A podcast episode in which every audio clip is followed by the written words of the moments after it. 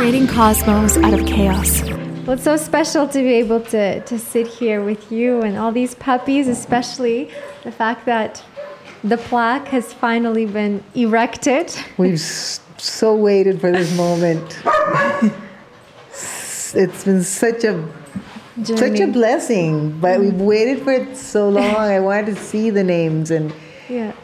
and have them here and know that they're already part of our history, Yeah. not just family's history. Yeah. It's very special. Very, And here very we are also sitting in the clinic itself. The Literally, reality. The reality of it. A year and a half ago, this was a dream, and now here we are. And it's so beautiful. And It happened. You made it happen. So thank you. thank It's- you. Yeah, doing thank you. Honestly, and to be, to, it's just so fitting, I think, to to shoot this episode here in this podcast inside the glass house, the glass clinic. We'll talk about that in a minute. Yep. Um, that um, the memory of so many dogs uh, helped build. So we ran a campaign um, that we started right before Xavier was born. Um, Yeah.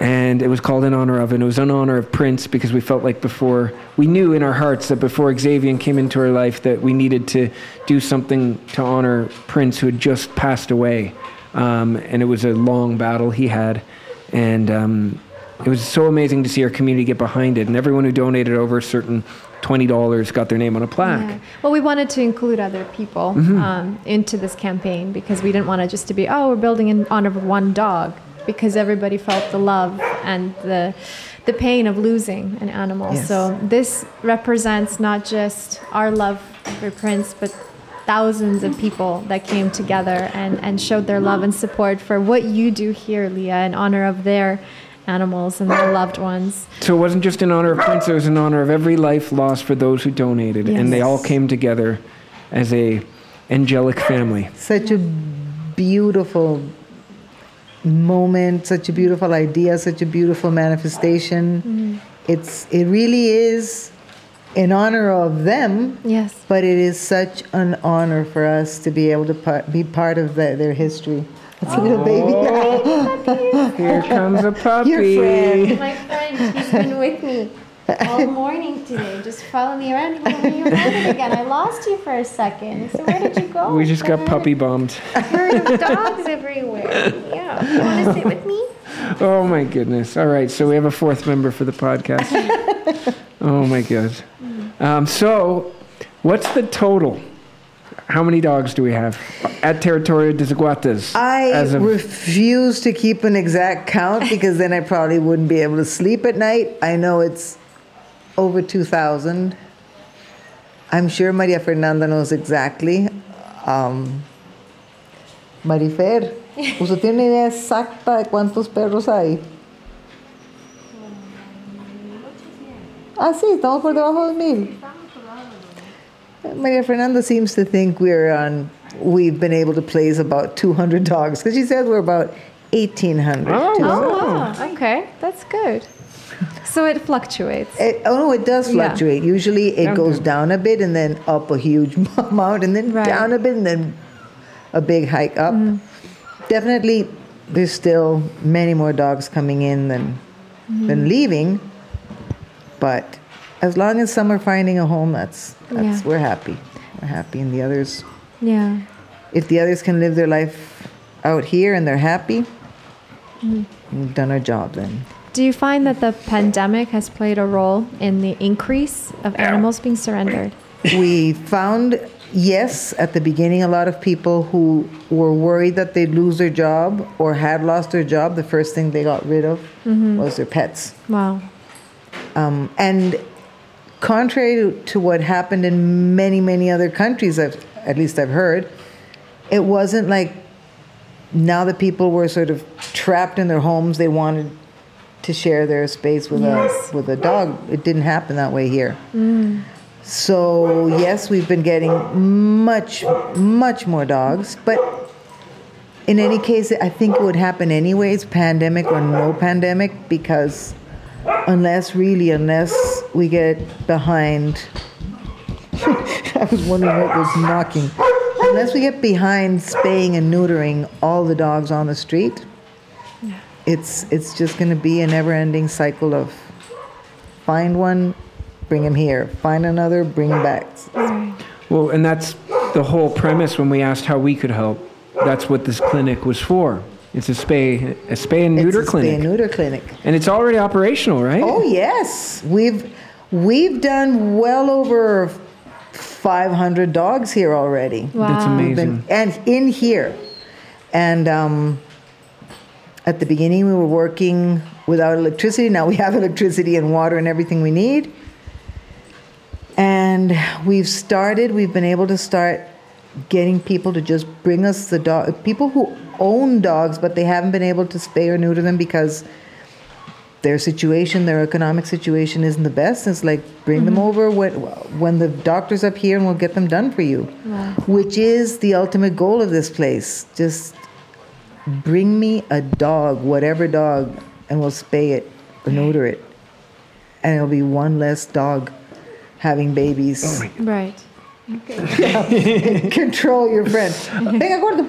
He's good. He's good. I got him. Um, but that's interesting. So you, the because it's something that I think with Bow Beautiful, as we've traveled around the world, we've seen it is uh, it's not a problem unique to Costa Rica. No. No. It's a problem that's a pandemic to some degree That's a worldwide, pandemic. um, or dog-demic, where I, I, it just seems like there's homeless dogs that need attention everywhere. Um, and it, it really strikes us c- close to home because when we think about the history of dogs, we brought them in to be our best friend. Exactly. We bred them. We we, We create- invented dogs. We invented dogs. We invented dogs. And then somewhere along the line, being the stewards of the relationship, as as a race, humans forgot um, that we created this problem, and now it just seems like now it's the dogs that are suffering and being abandoned and needing help so desperately. Um, and so the solution to you is it 100% in spay and neuter? Look, spay and neuter is. It, it doesn't only fix the number problem, which is the biggest problem. I mean, one dog, like like the two dogs I showed you at the beginning, mom and daughter. We Yeah. brought them in. They were both pregnant at the same time. The daughter was six months old. The mom was a year and a half old, maybe Wow. a year old, and they were both pregnant at the same time. So in a matter of a week, we had 11 dogs from one of them and six or seven from the other. So all of a sudden, two dogs become a huge number of dogs. And it keeps happening every six months if you don't do it. So then you have all these dogs on the street that are suffering because nobody should live on a street. No creature is safe, happy, or secure on a street. Mm-hmm. And then you have people who get used to seeing these dogs running around hungry, scared, sick, and it becomes part of the background. So you're killing something inside a person if you're if you're breeding this person to be an an unfeeling human being and it it happens it happens all the time they become you become blind to the plight of these animals. And as you said, yes, we invented dogs, and then we just turned our back on them. And we know for sure if the foot was on the other paw, if, if the shoe was on the other paw, mm-hmm. you know that they would give their lives. They would surrender their lives and whatever they had to surrender if they had to protect us. And we can't even do the minimum for them. It's not it's not fair, it's not balanced, it's not right.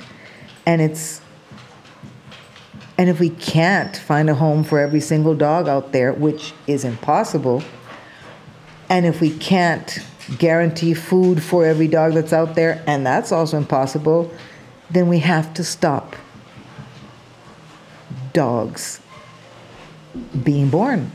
Hello, friends. I hope you're enjoying this episode right now. Just a reminder if you're getting a lot of value, it would mean so much to us if you just click that subscribe and follow button. It truly helps our podcast rise at the top in the charts and helps us continue to do what we do. All our love to you. Thank you. The moment a dog becomes rare, then people will want that dog mm-hmm. because it's like I'm not going to find another one. look, that one's on the street, doesn't have a collar, doesn't have a tag. I'm going to get it because where else am I going to get a free dog? Mm-hmm. But until that happens, we're just going to have more and more dogs feeling lost, feeling abandoned, feeling mm-hmm. scared. Right. Nothing. And do you think that a solution to that as well lies in education? Like educating people? You have to educate people. It's, I've said it many times that most of the suffering that animals have to go through luckily has nothing to do with violence or evil itself. We can't count out that there are a few monsters out there, but most of the suffering, Rio, who's scared because his owner just dropped him off two days ago, doesn't know what's going on.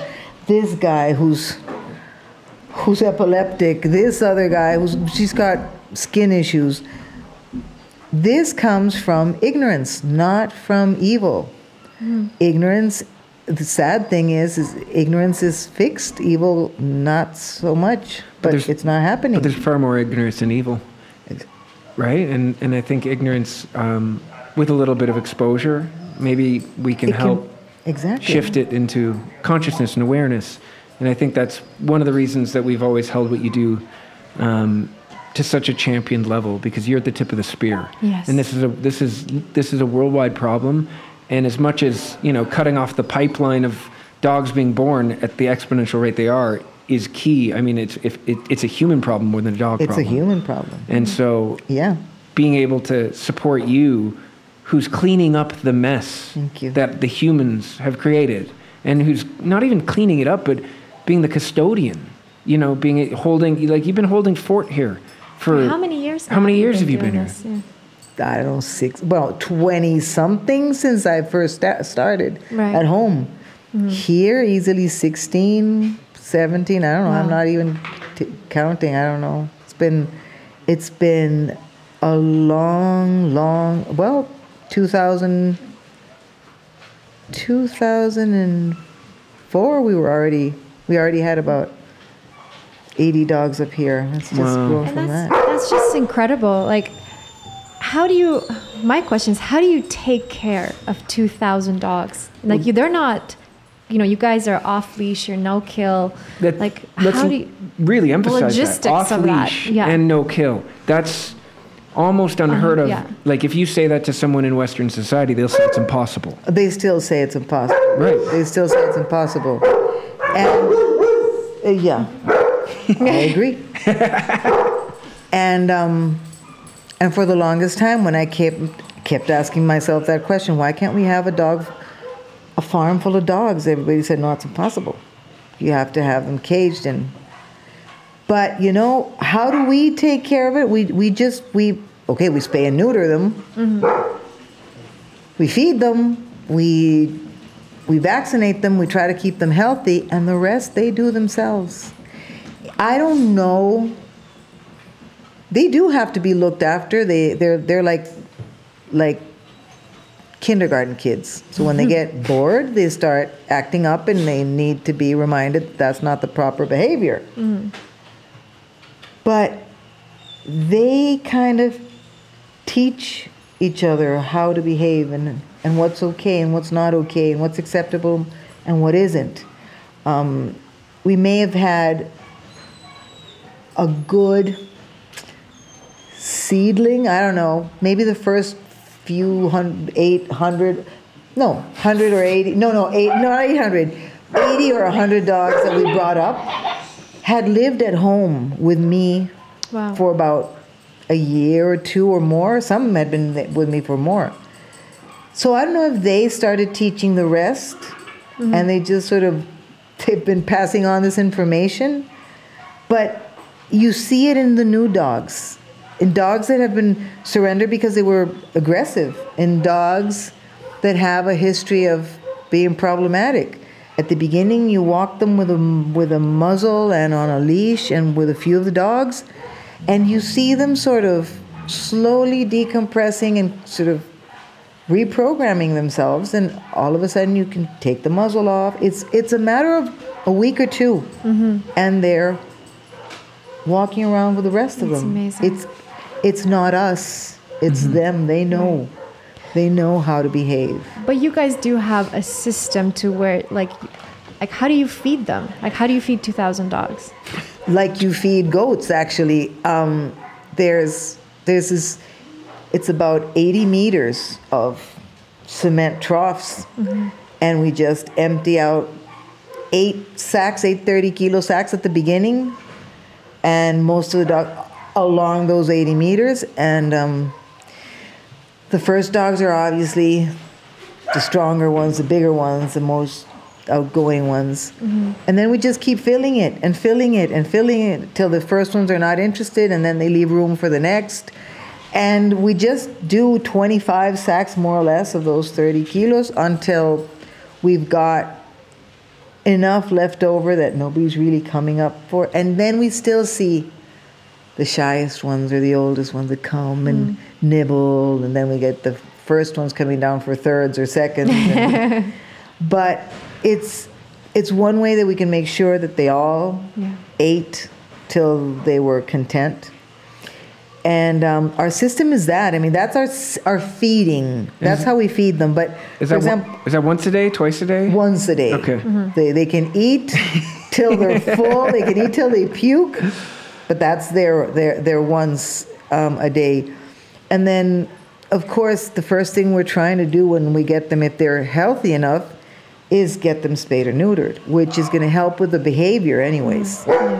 Um, we have to vaccinate them once a year, which means separating them and it takes about a week to do that. So we have to separate them and mark them, and this one's been done. And um, anytime we have something sort of really wrong with one of the dogs, we have to bring them down for X-rays or that sort of thing. But um, we have live-in staff that actually looks after the dogs, and they're amazing guys. I know. They're amazing guys, and they'll they'll they'll notice when one of them is not eating as much or is limping. Or it's amazing. I mean, just because they live with them, Right. The guys live on premises, so these are their their four-legged siblings, and um, Would you say they're like the alpha, like the guys that the live guys here? are the alpha. Yeah. We have really we have bossy dogs, but we don't have alpha dogs Mm-hmm. at all. so that's how you kind of control the fighting, right? Because it's dogs. dogs Exactly. Well, that's how they communicate. Most of the Right. time, they snap at each other or, or growl, or they have to let the other dogs know that they're in their space or they're. But um, usually, it's it's it's yelling is enough to sort of sort of break up, break whatever hostility was building. If it gets past that for any reason, and that could be because one of them found a bone or they're protecting something, a stick, then we might need the guys to come in and sort of focus on that one or two of the guys. Mm-hmm. And then the others, since the other guys are the alphas, they just all they have to do is run off in different directions and their dogs will run off behind them and it won't escalate. So it becomes easier mm-hmm. to manage and it is manageable. I've seen it many times we've been here, and Yeah. it's almost like you have like a team of Cesar Millans. like that's how it feels. to like, put yeah. it into like the Western culture, kind of how, do, how does that work? And I mean, anytime I explain it to someone, I'm like, it's like there's just a, a whole bunch of like the, the live-in staff, and they can just go like, Uh huh. and just make a noise, and whatever's going on, the dogs just. It's like, Like, sorry.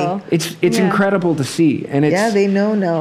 I don't know. And so, how many people? If how many people are living, and how, what is the staff total? Like, Well, basically, it's don't let the dogs know that that's not accepted here. We know. I mean, you can warn your buddy that it's wrong, but that's it. yeah, So we tell them, I mean, yell, and they see us, so they go, oh, okay, so that's okay. So they get used to the hey, and um, and the dogs also get used to it because it's funny. Even the new dogs, if they get into a little argument, when we yell, the older dogs that are used to it will stop, and the new dog is like, what? Mm-hmm. just happened here, and it'll learn. It learns to react to that. It's like, oops, nope, nope, I messed up. Okay, sorry, and it works. It works. Of course, it's a lot more work for the humans. Mm-hmm. Sure, you've got to be alert 24 7. These guys have to live here. It's not as easy as tending to a bunch of cages where you just get the dog out, put him in the next one, clean that mm-hmm. cage, put him back in. You have a paper there. I don't know, you keep a record of the dog. It's not that easy. Mm-hmm. But I never started this to make it easy for humans. It's it's it's for the dogs. Mm-hmm. And if it's harder for us, well, tough. We created this, so we might as well just deal with it. Yeah. What So how- about, how what many about peop- exercise? My, my question. What, I'm how like, many people live here? We, I, I'm happier when we have five to eight people. Okay. But since pandemic, it's been harder because a lot of these people, uh, these guys are not Costa Rican. 99% of our staff is Nicaraguan. They're up for the work and they and and they make they make three, four times as much as they'd make per hour in their country. So they've been able to sort of save their money here, go back home and do something with that and, and, and, and improve their lives and their families. So we always have a staff, we have a group of them that come, they work a few months, and then they go and do something with their money, and then another group comes in hmm. it's usually their their relatives or their neighbors and then when this group is ready to get go the other group comes up. But with pandemic it wasn't so it wasn't that easy. A lot of them left because they lost their parents and they couldn't come back. Um, and some of them left and just couldn't come back. It was hard for them to come back.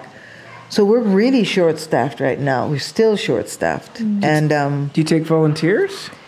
It's hard mm-hmm. because volunteers, first, if they're from abroad, they don't have, we can't offer them a place, a decent place to stay.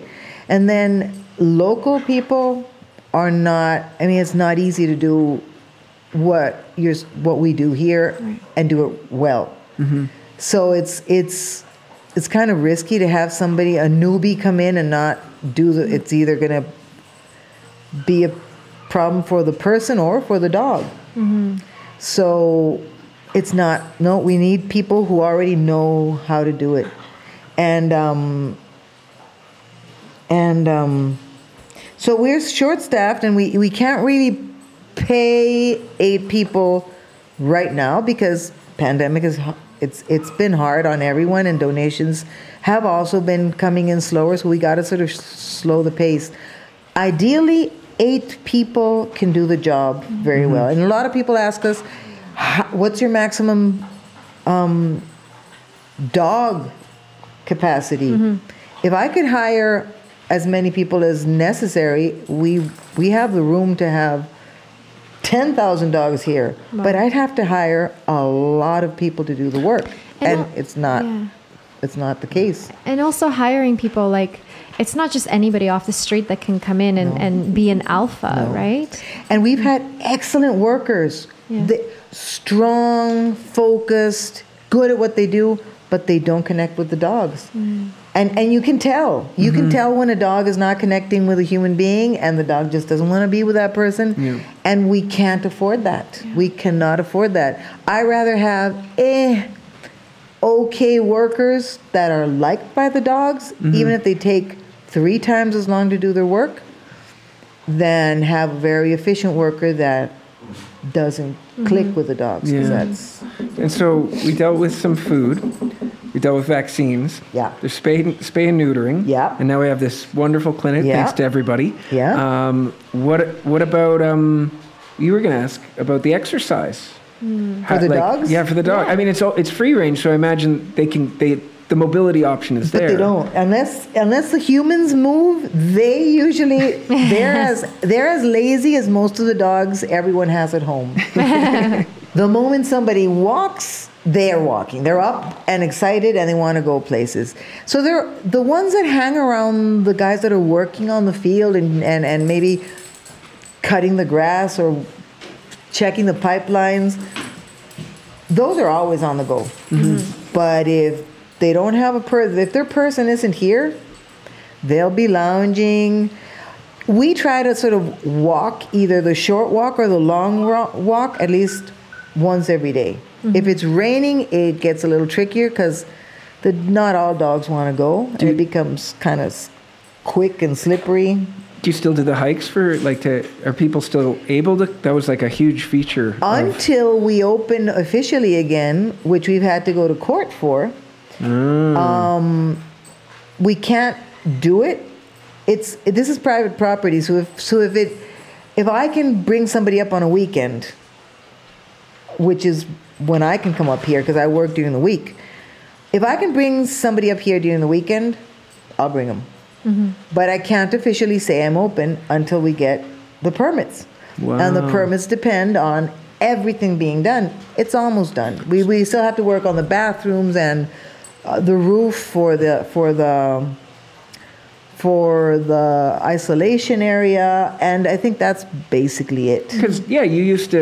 uh, you Used well, that's how we heard about you. Yep. Yes. There's some big internet viral videos, and um, we heard you did weekend hikes. Yeah. That's actually how we first met. I think we came on a yes, hike. you came on a Yeah. hike. Yeah.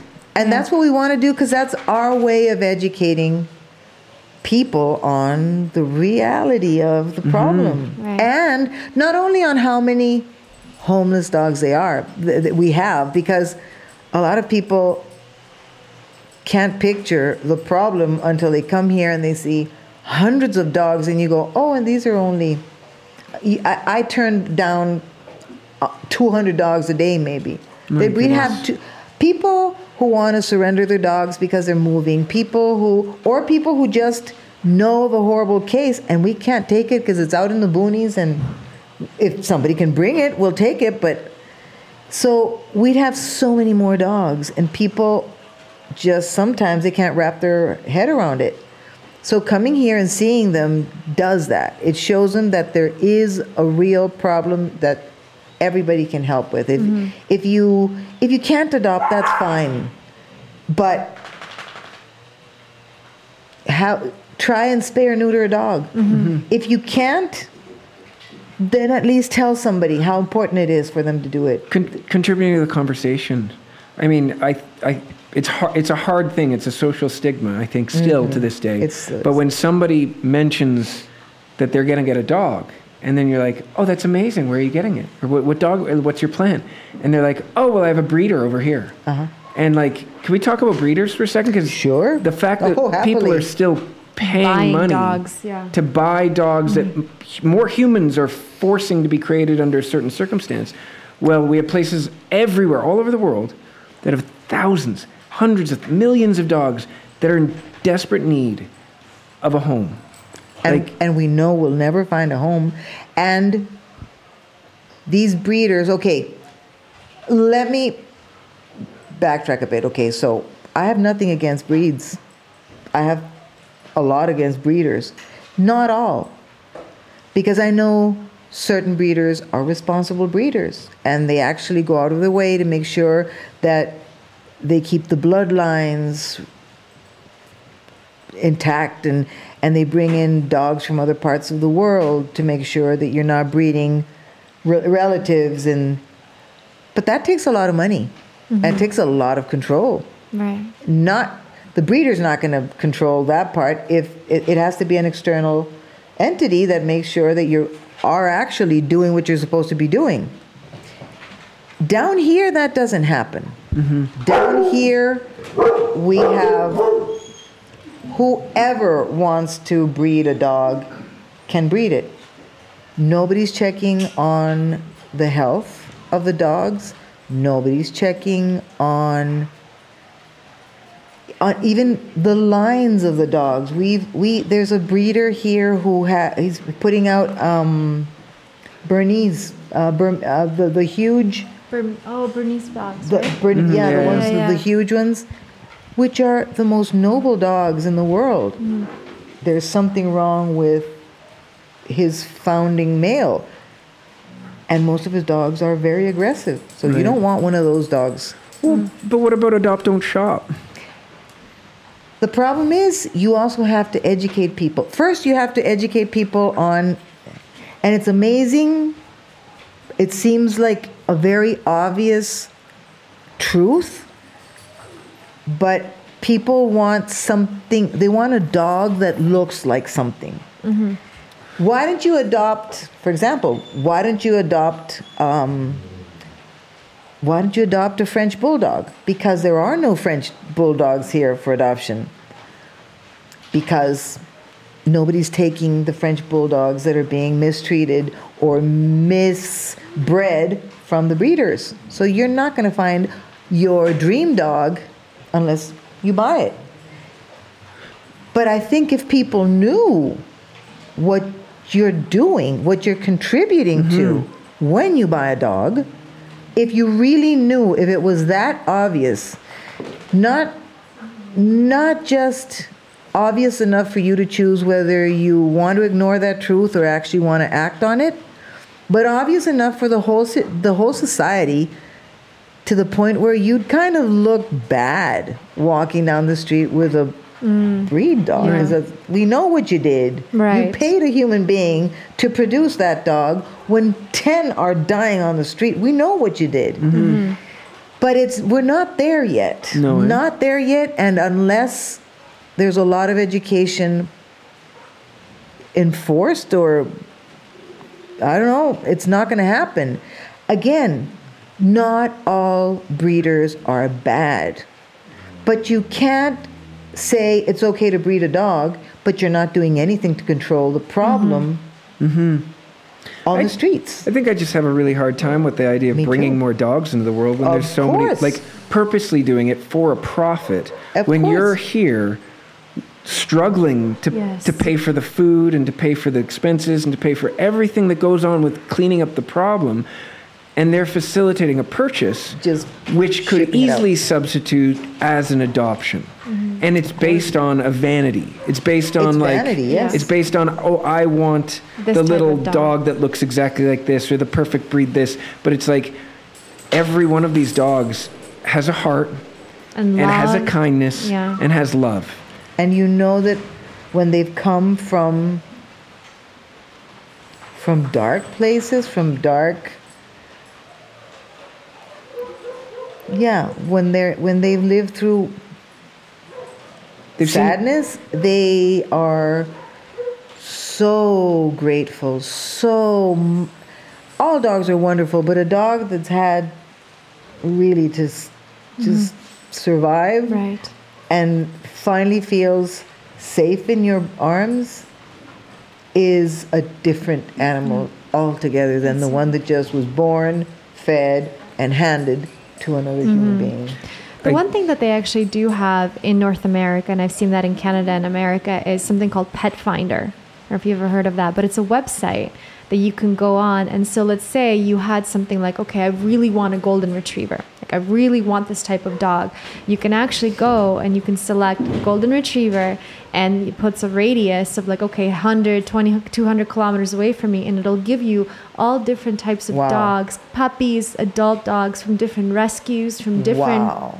Organizations that might have that dog or maybe a mix of that dog. So that's something I think for anyone listening and watching this as well. It's like, okay, if you're ready to commit to a dog, but you are really in love with a particular type, Find one that needs Yeah. to be rescued, and they're they're out there.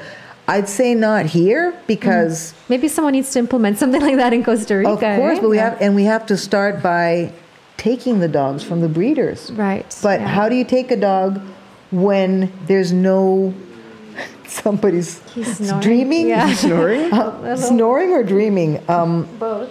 the little puppy. if I take a dog from you, it's because you are not complying with a set of rules.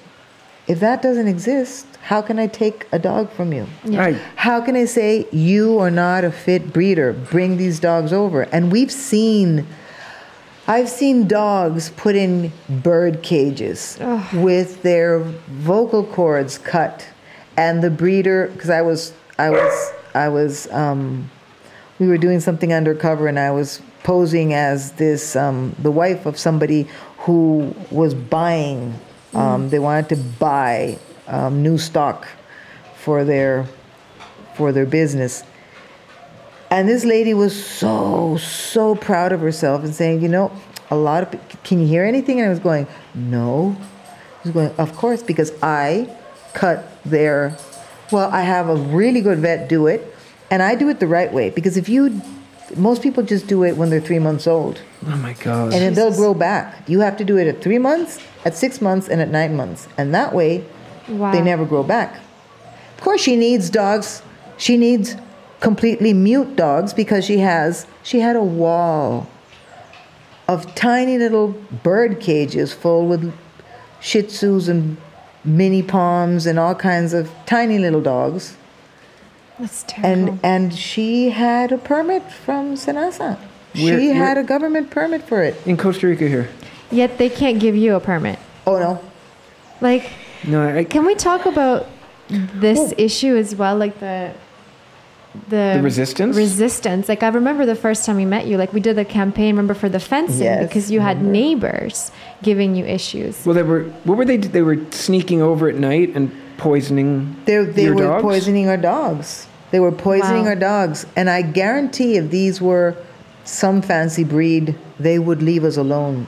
But the fact that they are strays um, is that stigma. It's the same stigma. It's like, ugh, it's a mountain full of strays. It's a mountain full of dogs. Yes. There's- Beautiful dogs. Exactly. Um, but we had people coming in. We still have resistance. And we have very important groups who would benefit from us not being here and not having this project. Mainly because this, and this is my theory, but I, I it, it makes a lot of sense. This farm has its own water and it has a lot of water. And we've been very careful um, n- to not cut down trees, to let trees grow back. This used to be a, a dairy farm, so a lot of trees were cut down Wow. for that purpose, but not as many as the ones around us. And so we've let everything grow back. And we, and we got good water here, and all the other farms don't. So this is a very valuable piece of land, and I think a lot of people believe that if it wasn't for the dogs, I'd have no real use for the farm. And they might be right, but the dogs are always going to be here. So, but um, so a lot of people didn't want us here because I think they wanted, they had plans for this place. It's been my grandfather's, it, it's been in my family for 80 years, more or less. That's amazing. My great, it, it's, it's been here for a long, long time. So that's kind of the resistance. The government doesn't like us because we don't do things the way they want us to do, although there's no strict regulation. All they can think of is shelters. Yeah, shelters mean a bunch of cages, and you manage them. It's not our problem, it's yours. And so, from the very beginning, when I said, no, I'm not going to, mm-hmm. I'm not going to, then don't call it a shelter. Don't call it a shelter if you don't. If if this, if what I have can't be considered a shelter for on your part, then don't call it a shelter. Call it whatever you want. But this is private property. I am not going to cage these dogs because I know a lot of these dogs will never get adopted. So it, it would mean they'd be living in cages for the rest of their lives, and um, and I'm just not going to do it. So of course that rubbed them the wrong way from the beginning the fact that by having all these dogs here and by posting that we brought 30 in from Limon and that we're, we're bringing this one that in that's in heat and that we've spayed and neutered X amount of dogs already and Albert is very vocal about about denouncing that the government's not doing anything mm-hmm. to stop the problem.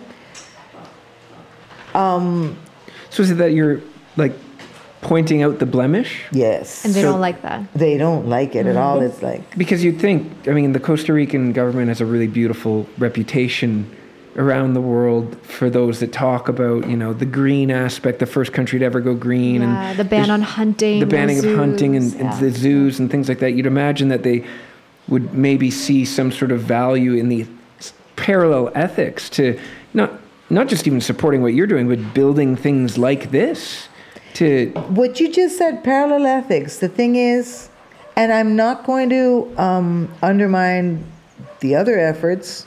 They truly Costa Rica truly has done a lot of work and has put a lot of effort towards protecting um, nature, but it seems, and that's the stigma. I mean, if it doesn't have a colorful beak, if it doesn't have beautiful feathers, if it's not a sloth, if it's not a cougar, if it's not endangered, it's what is it not worthy of protection? Because dogs are also animals that need help. But it's like, nope, um, that's not a problem right now. It's not a priority right now. Then when is it going to be a priority? Are we going to let it get so out of hand that the only solution is going to be what other more developed co- countries have done, which is just collect the dogs and euthanize them? Is Yeah, that that how you're going to control it? Are you going to let it get that out of control, so that that's your excuse to hey, we're going to fix it, but that's going to be the way we fix it?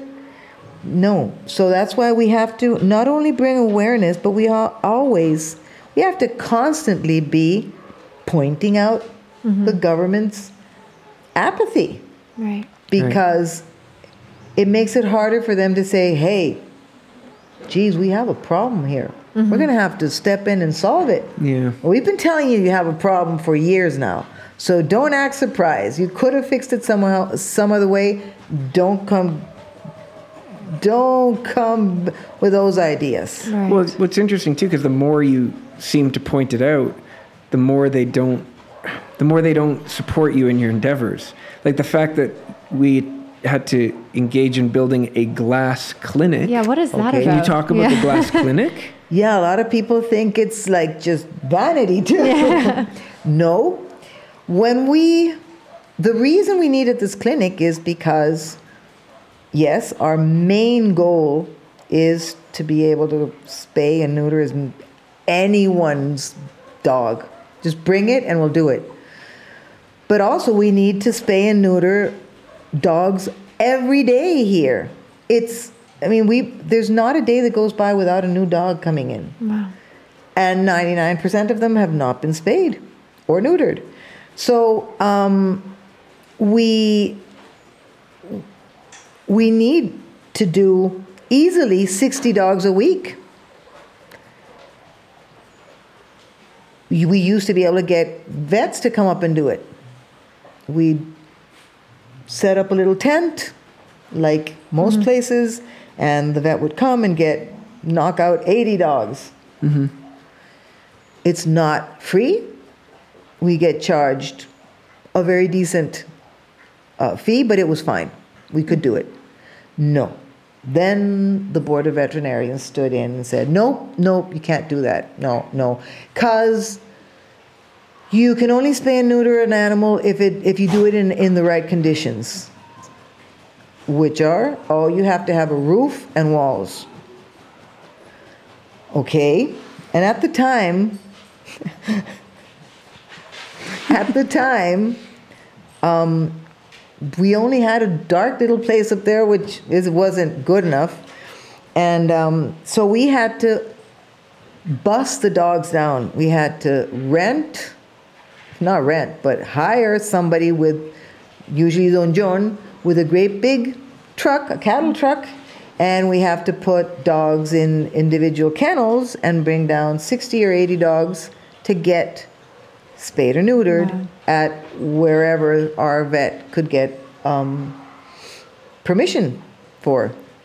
This is, I mean, that that added easily 200,000 colones to the operation, which could have been 20, 30 other dogs, but uh, that that money had to go to the transport. So it became more and more necessary that we had to do something here. When we said, okay, we're going to build our own up here so we don't have to truck the do- dogs down, they said yes. No, keep in mind that you have to have three, do- three doctors at, at, at all time. Why what do you mean three doctors? Yeah, because there's a pre-op, the op, and the post-op. And there has to be a doctor supervising each of those stages. And I kept trying to think back to see if I'd ever seen that anywhere else. And really? So, it's Yeah. some, so it's some kind of condition they applied to your permitting. Yeah. So um, you've got to have three doctors at all time. Okay. So we just did the numbers and we couldn't. I mean, we, we had for us to get to be to be able to pay ten thousand colones for each dog we spay. That's aside from whatever the vet is charging us to mm-hmm. come up here.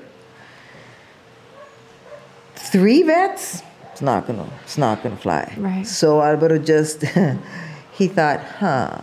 So they need to be they need to be supervised by a vet at all times. Okay. So if I build this out of glass and we have the vet in the center, she can perfectly, perfectly well um, supervise the pre op and the post op.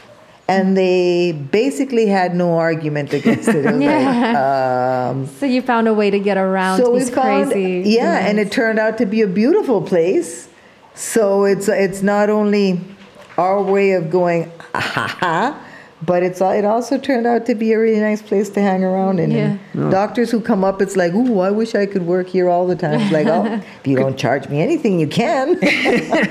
Well, because it feels like you're in the jungle in here. it's We're surrounded by the gorgeous, and you're floating, and it's Yeah. It's beautiful. it's It is beautiful. really, really Well. I mean that that's that's really interesting. It's just it's so crazy that the problem has so many facets. Like there's so much bureaucratic nonsense. There's so much resistance to the problem admitting it at your, it your, themselves, and then there's so much resistance to people trying to fix the problem. And like I I. And then there's the problem itself, which are the dogs and the struggle and having to turn dogs away. Like it's an endless cycle of of of symptoms Yes. um, for something in its totality that I mean it's a like it's it's a compassionate it's a knife in, the, in into into the heart. Hello, friends. I just wanted to say if you are enjoying Stars and Destruct and you want to be notified about new episodes, new opportunities, special offers, all kinds of stuff, you can stay directly in touch with us by signing up to the mailing list in the link below for Star Walkers only. All right, check it out, sign up, and back to the episode. How do you how do you keep yourself balanced through all this? They do that. You know, when I when I come up and I'm sick and tired of humanity, and I've just had to very gently explain to somebody that um, that her 17 year old dog should not be surrendered just because her daughter got a puppy and she can't have two dogs. And when you've tried to tell her that that 17 year old dog does not know another life, which isn't her home and her people, and that it's not fair that she has to lose that because somebody bought or got given a puppy and you know that she's still gonna bring her over? And really and you feel like yeah that's what we feel like. Look at this. franco franco. Just contributing, contributing to hey franco. the effort. We know Ooh. Um, all you have to do is sort of set step set foot in here and these guys who've had it much harder Yeah. who are still struggling to recover from whatever somebody did to them they just run down and they jump up and they just want to give you love and and they show you and show you that they're happy to see you and all of a sudden whatever is bad about the world outside is sort of less important and really it is less important but sometimes it's overwhelming Of course. Of course it yeah. is. Um, Especially like what not just those kinds of stories, but the cruelty that you see that people do. Even today, like that dog you were showing me that's in your car right now that had it's gonna have its leg amputated because of somebody's cruelty.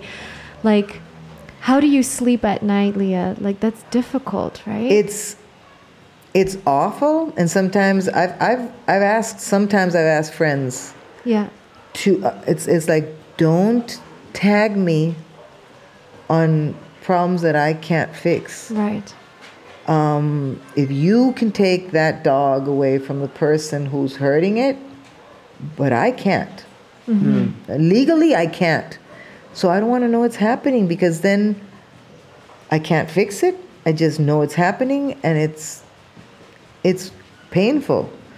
Um, yeah, you know, you know what's hard, and I keep going over and over and over it again. It's helped me also put things into perspective.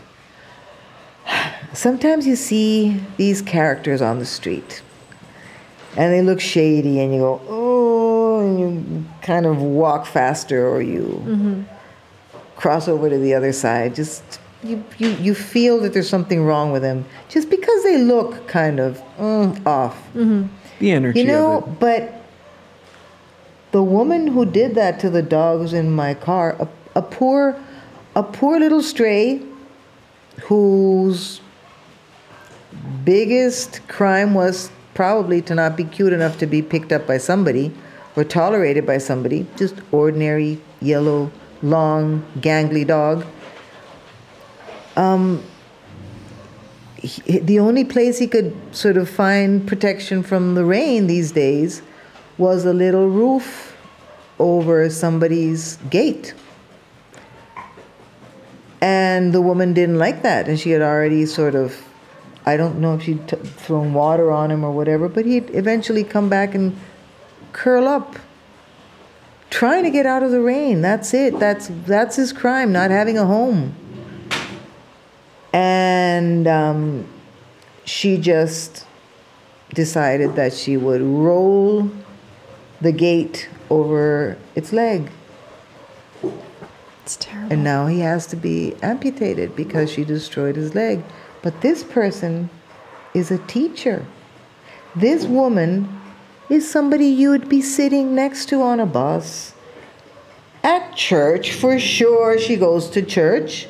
Um, you'd probably bump into her in a supermarket. And these people have it in them to do that. yeah.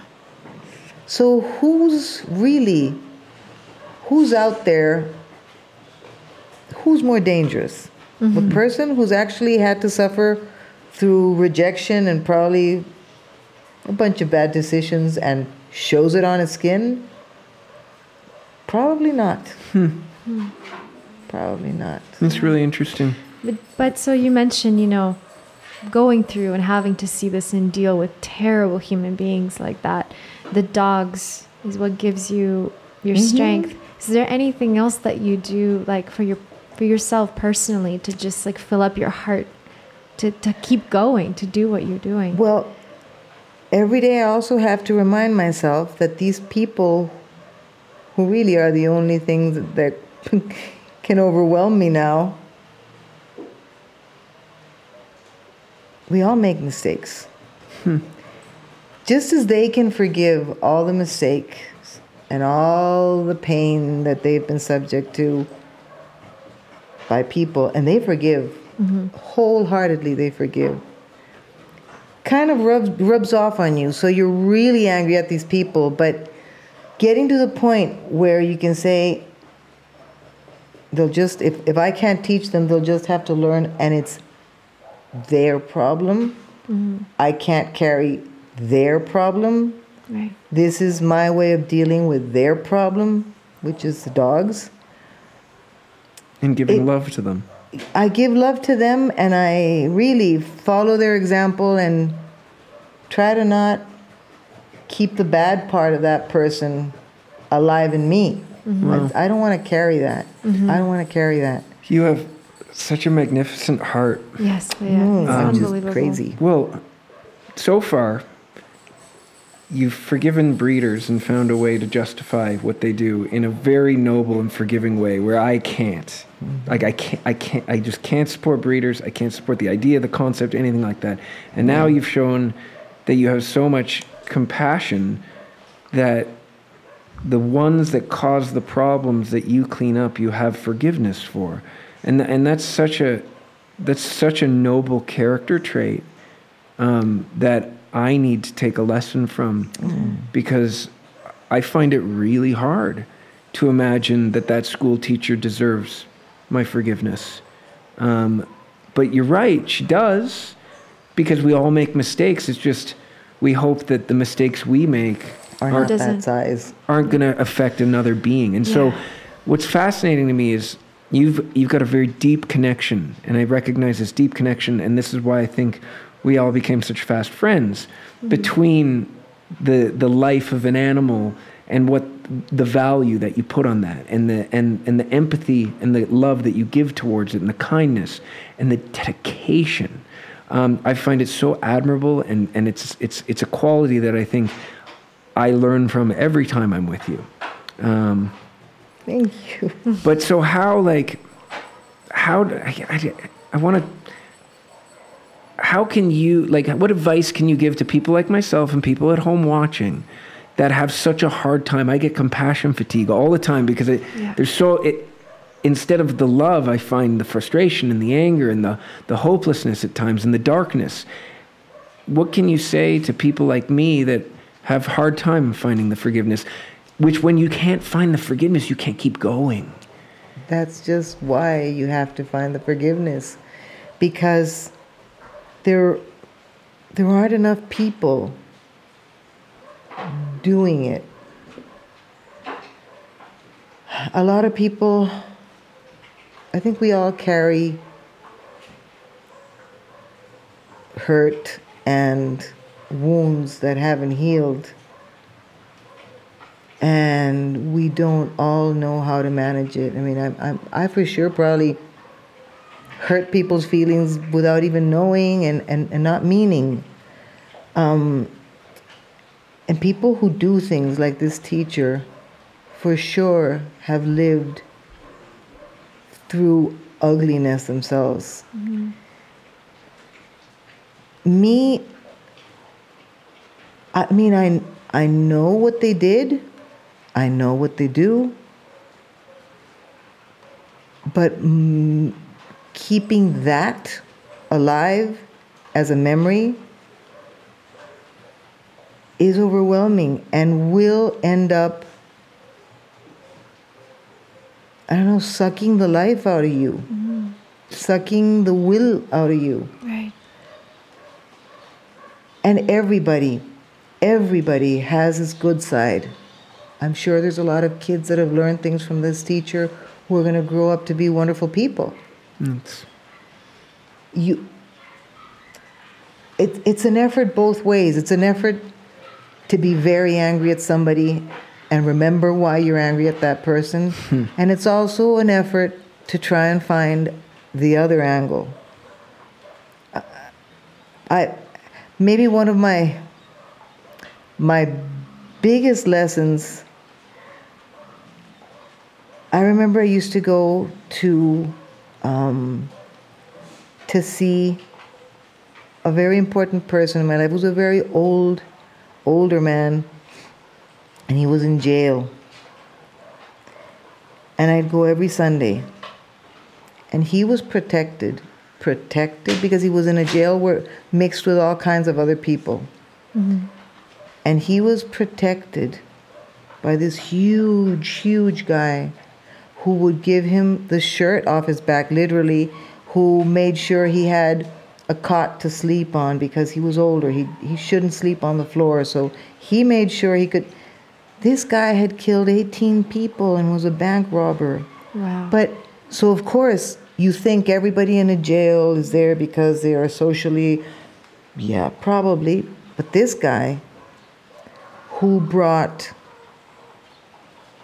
pain and darkness and suffering to 18 families at least had enough love for someone to take care of them. So it's like everybody has a bunch of angles. I can try to focus on one or try to focus on another. Mm-hmm.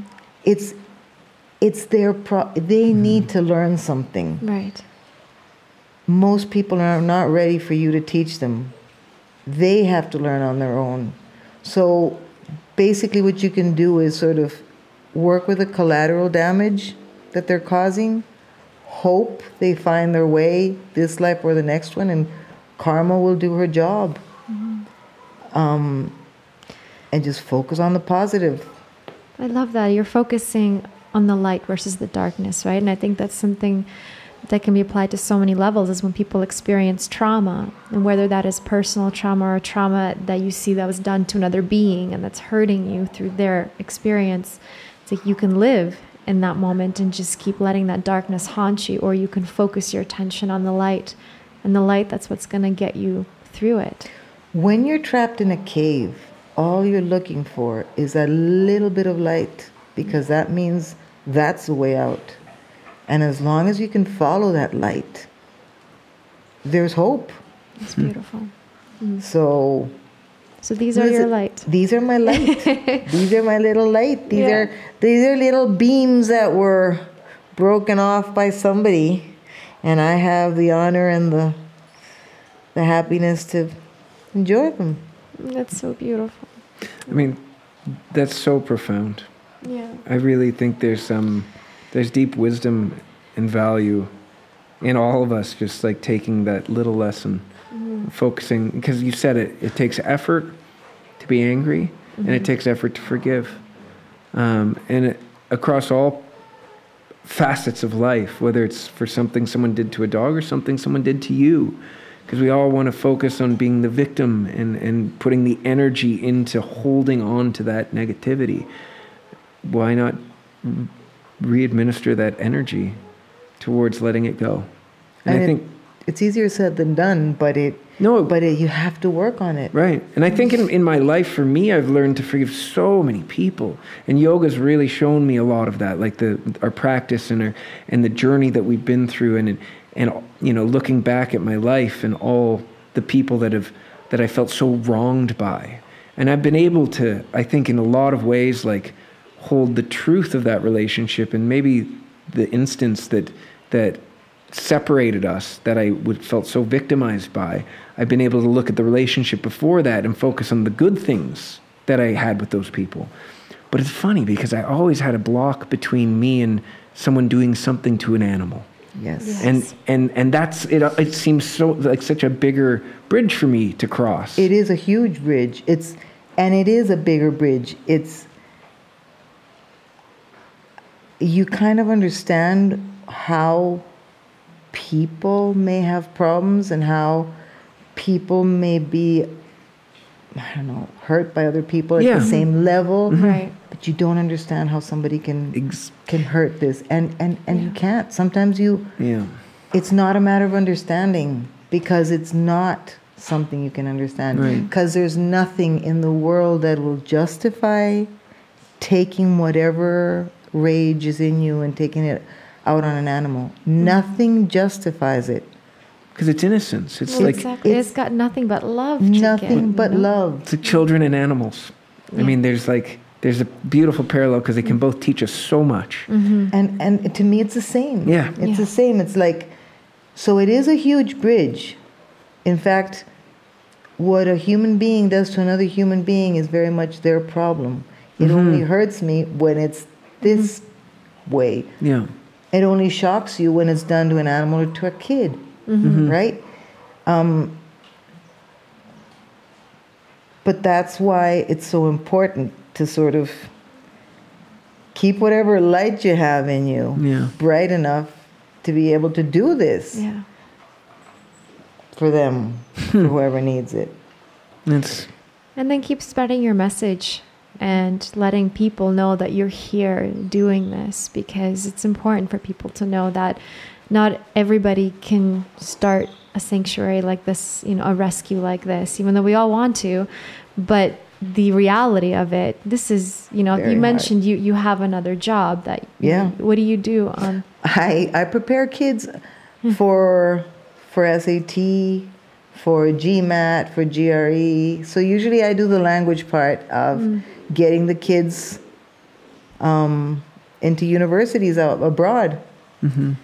And it started. It I actually, for the longest time, all I did was I, I worked with Alvaro when we had our, our stores, and I'd just just be his companion and do the shopping and do the stuff and And it was a very easy, very nice life. And when I started rescuing dogs, I decided, hmm, no, I don't want, I don't want Alvaro. Although uh, it was sort of everybody's money, it wasn't just sort of Alvaro's money and my money. But I felt since this was my wacky idea, I should bring in the money for the food. So I started working with this company many, many, maybe 18 years ago. Half it was just I could I could I could dedicate two, three hours a day, and then, and that was enough for the dogs we had at home.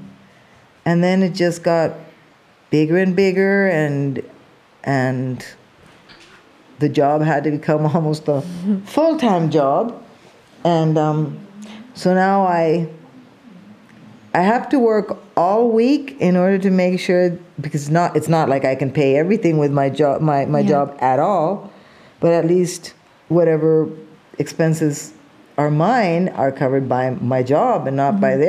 their um, Yeah. income. So mm-hmm. it's I don't see them as much as I like. I don't enjoy them as much as I like because I'm working. Mm-hmm. But it's the way I have to do things in order to. So you're self-funding a lot of the operations that's happening here. as much as I, I mean, I have very my my, my needs are so basic.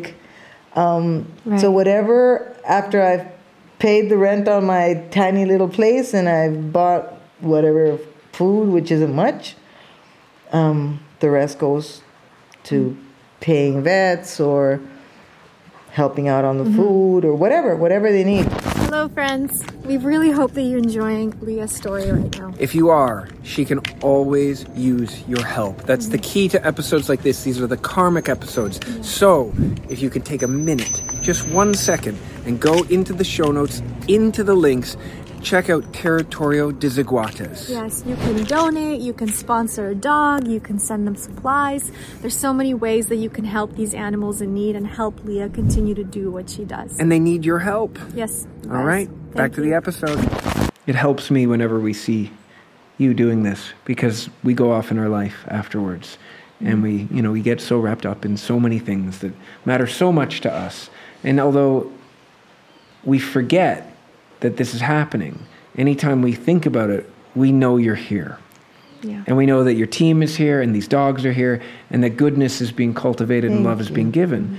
And I think like if there's a if there's something I can say to anyone watching, it's to if you can't help by committing your entire life in a way that you have, um, consistent support monetarily and to the conversation and to know that at any point there's people out there doing good things that they should be doing like good people doing good things. Yes. and we as the ones that have other things that take up our life have to like i think it's an obligation to support to contribute. And so with that i mean any way that any people can donate money or i think we ran a we ran a fundraiser ha- asking people to send supplies Mm-hmm. you know ma- we'll put a little um, like an address your You address You guys also offer on your website like a way to sponsor certain dogs, right? Yeah. Yeah. Yeah, you can. We have certain amounts that'll cover certain um, needs for the dogs, like vets, or you can sponsor them. Um, yeah, we have we have something set up on our on our. It's it's. I think it's pretty user friendly.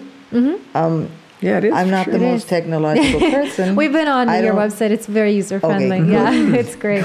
Yeah. sponsor dogs. I mean, because what I like about there's the no kill aspect mm-hmm.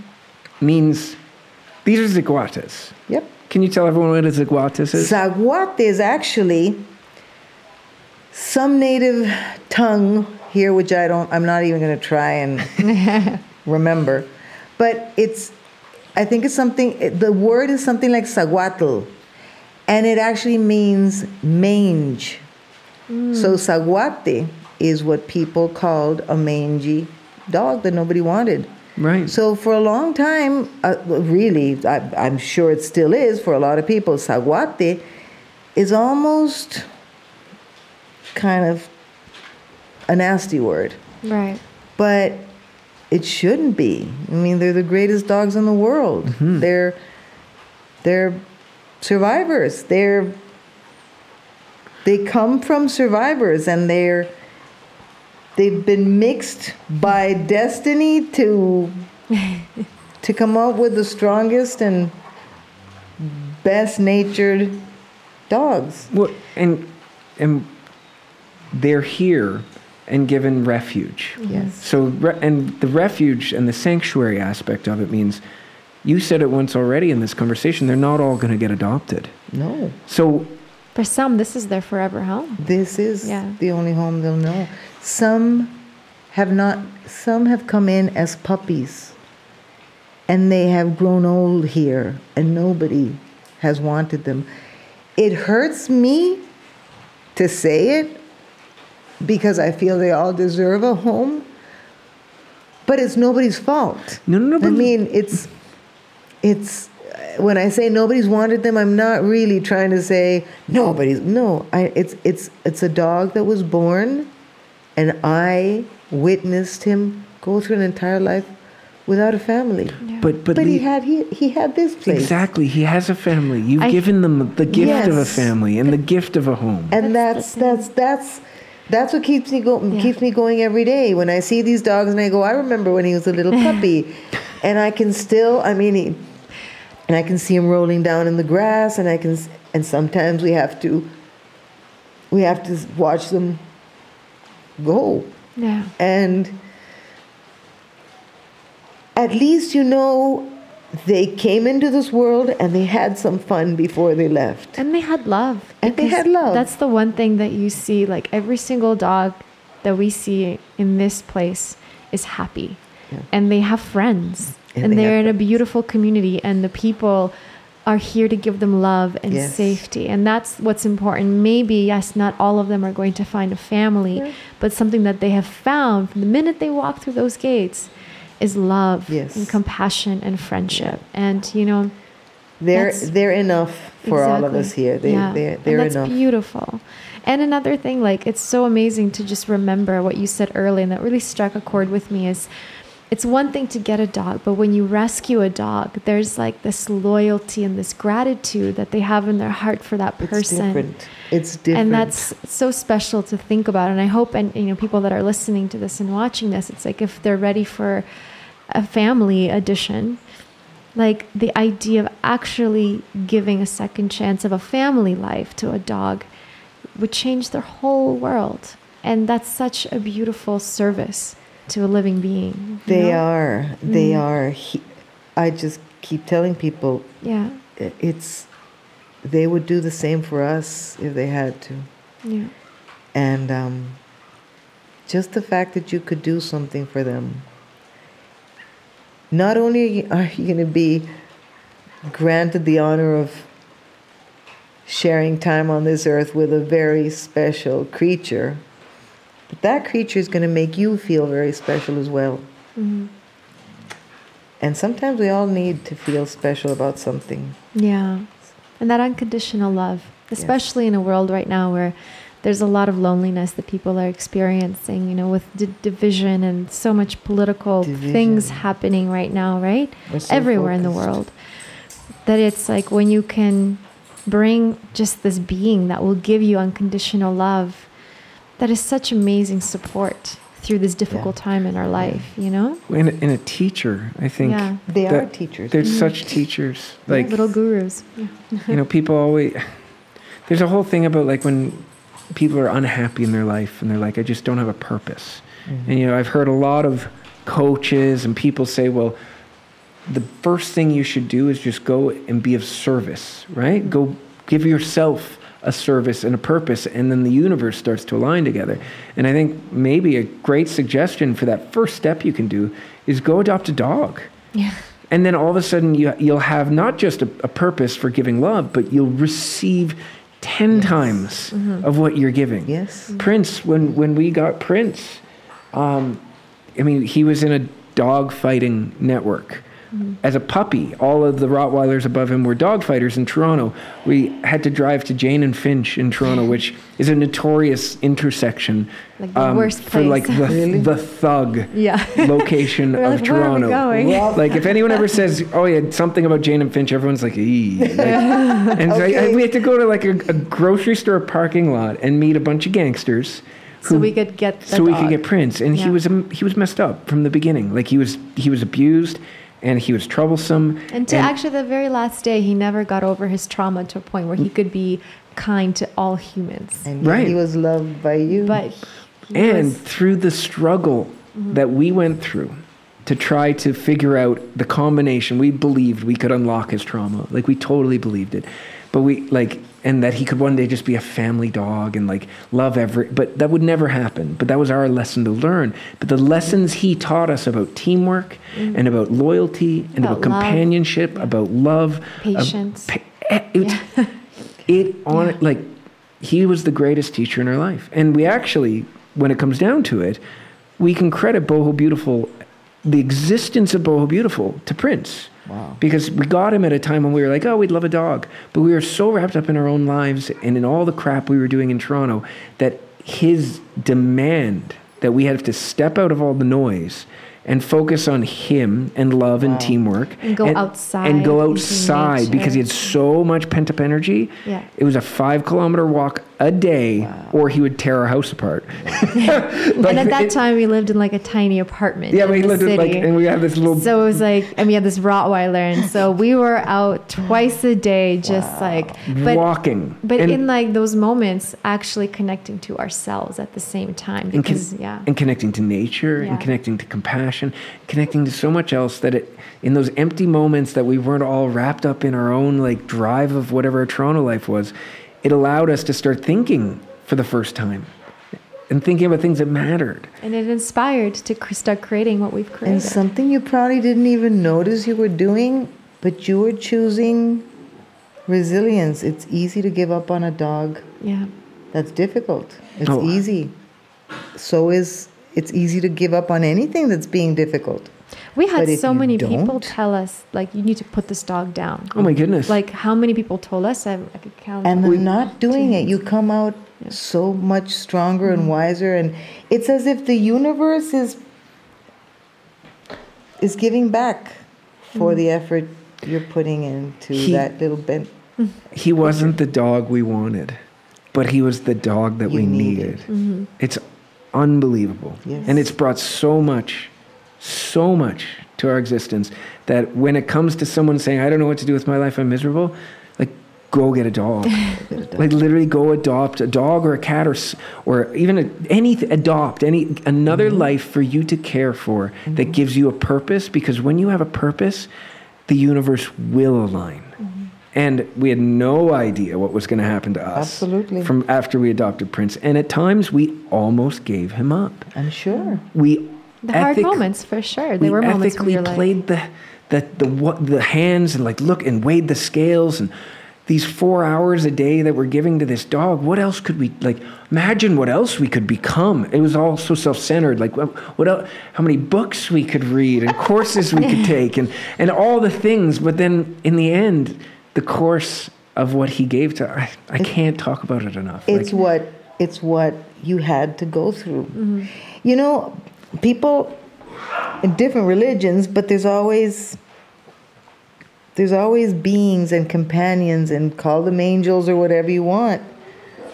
People are willing to believe in these entities that are put on earth to protect, guide, inspire, whatever. And it's almost to me it's very it's hard hard to understand how people are willing to believe in that but can't see that mm-hmm. same yeah, purpose and guidance and inspiration from these little ones who I think are the true f- flesh and bone angels. Mm-hmm. They don't have wings. They have they have tails. they have ticks, they have fleas, they have bad breath, and they shed. But these are, if you give them the chance, these are those little beings that are Yeah. there put put in front of us by the universe to help us grow. it's amazing Amazing. wow that's a beautiful note Yeah. a beautiful note To close to off. maybe wrap all of this up. Thank Um, you, Lya. Thank you for everything that you do, for your your heart, for your compassion, for your energy, and you know, I just hope that people can can see and hear about you and your efforts, and whether they support you or other organizations out there, It doesn't people like yourself, as long as they can see that everyone can do something, and maybe Everyone. not start a rescue if that can't you can't allow that in your life. You can contribute to it. You can donate. You can adopt. You, You can can contribute support. to the conversation. Yeah. You can be supportive. You Yeah. can everything, anything you're doing um, to support prayers. That's that's support. Every act of kindness mm-hmm. Exactly. is Exactly. just as e- like it will cause a ripple, and you'll never know. Exactly. And actually, Lek, she runs this elephant nature park in Thailand. Mm-hmm. When we worked with them on, on some on a, an- a, a trying to save an elephant with her, she gave us the most amazing quote that I think we live by a lot when we see an animal in need. It's like you can't change the world because the world, this whole problem, as we've recognized in this conversation, is overwhelming and possibly unsolvable. So you can't change the world, but you can change the world of that animal. Exactly. Mm-hmm. And to that's me, what we have to focus on. that's what we have to focus on. Mm-hmm. Exactly. Mm-hmm. Focus on that. Mm-hmm. Stay healthy. Stay happy.